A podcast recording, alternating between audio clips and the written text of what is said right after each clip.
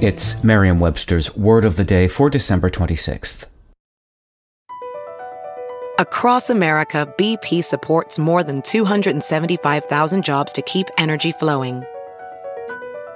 Jobs like building grid scale solar energy in Ohio and producing gas with fewer operational emissions in Texas. It's and, not or.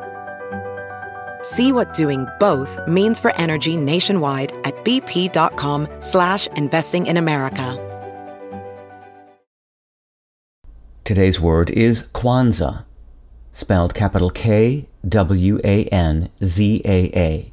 Kwanzaa is a noun that is an African American cultural festival held from December 26th to January 1st. Here's the word used in a sentence from the Post and Courier of Charleston, South Carolina by Roger Yale.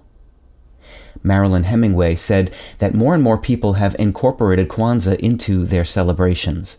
The seven day holiday was first celebrated in Los Angeles in 1966 and was founded by scholar, author, and activist Maulana Karenga as an alternative to the traditional Christmas holiday, as a way to bring the African American community together.